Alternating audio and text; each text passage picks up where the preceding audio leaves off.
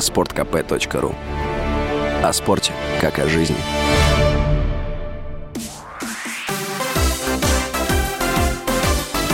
Новости спорта.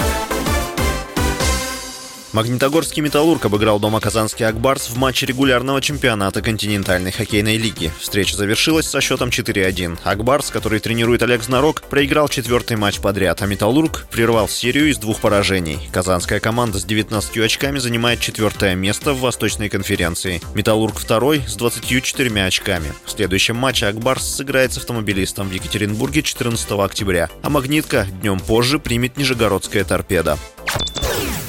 Российский теннисист Аслан Карацев не смог пробиться в четвертьфинал турнира во Флоренции, призовой фонд которого составляет более 600 тысяч евро. В матче второго круга Карацев, получивший на турнире пятый номер посева, проиграл шведу Микаэлю Имеру со счетом 1-6, 7-6, 1-6. Теннисисты провели на корте 2,5 часа. Карацев занимает 39-ю строчку в мировом рейтинге, Имер — 99-ю. Швед выиграл у Карацева вторую встречу за год. В текущем сезоне россиянин выиграл один турнир ATP в одиночном разряде. В последний раз он выигрывал больше одного матча на турнире в Гамбурге в июле. При этом до Флоренции вылетал с четырех турниров подряд уже после первой игры.